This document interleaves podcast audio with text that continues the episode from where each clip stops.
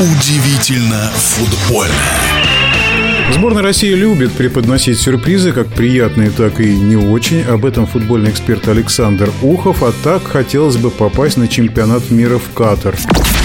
Но для того, чтобы нам мечтать о Катаре, мы должны уже в первом матче обыграть сборную Мальты. Я поинтересовался мальтийским футболом. Из состава этой сборной только два игрока играют за пределами островной команды.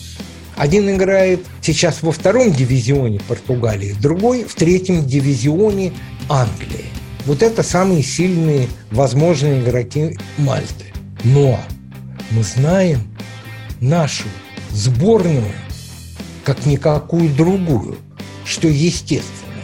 И что естественно, мы знаем, что она сможет с Андорой играть 80 минут и победить ее только с пенальти.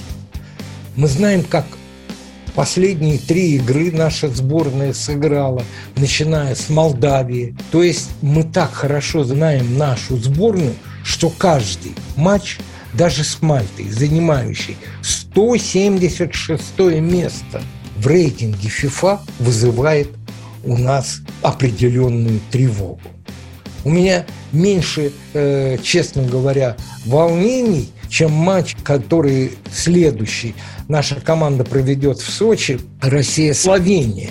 Или еще один матч, который нам предстоит э, в этом трехраундовом поединке Мальта, Словения, Словакия со Словакией в Братиславе. Вот у меня меньше опасений эти матчи вызывают, чем матч со сборной Мальты.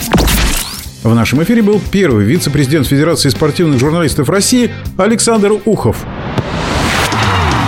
Удивительно футбольное.